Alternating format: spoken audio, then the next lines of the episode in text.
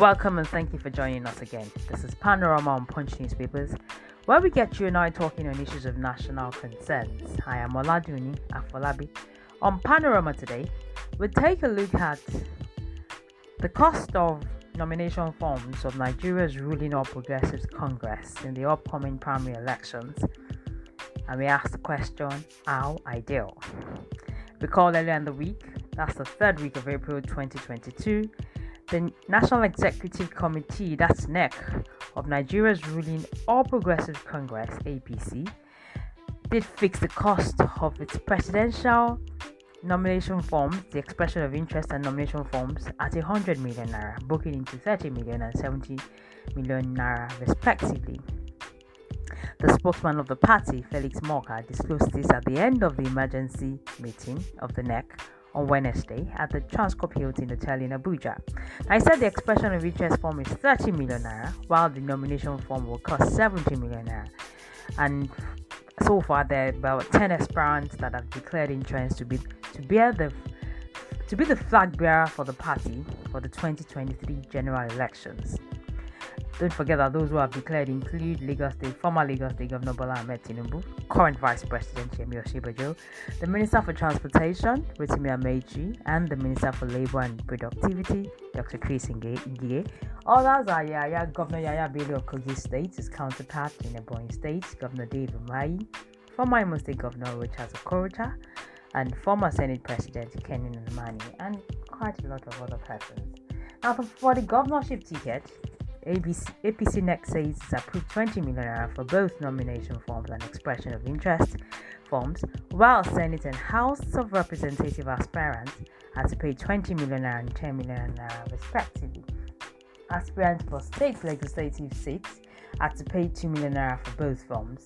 Meanwhile, the NEC also approved a percent discount, I think about 50%, for candidates less than 40 years and free tickets for women and persons living with disabilities. Now, if you had to just juxtapose this, well, I mean, against each other, I think would we say that this is fair for the women and vulnerable groups and those on young, young persons under 40? We could say it's fair. But the focus today is on the cost, especially the focus on presidency, 100 million naira. Certain people across social media, across the news, you know, in the polity believe this is outrageous. Some feel it's just ideal, that it's about who, the best man who can purchase the form. Now, a few thought leaders on electioner, electioneering, for example, um, Yiaga Africa, the its CEO, um, Samson Itodo, believes that this is about.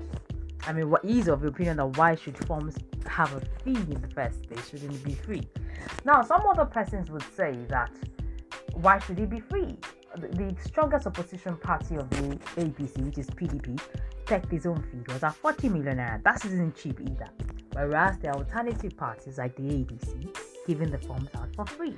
It's on the ADC's platform. We have someone like um, uh, dear Kingsley Moghalu and a few other aspirants.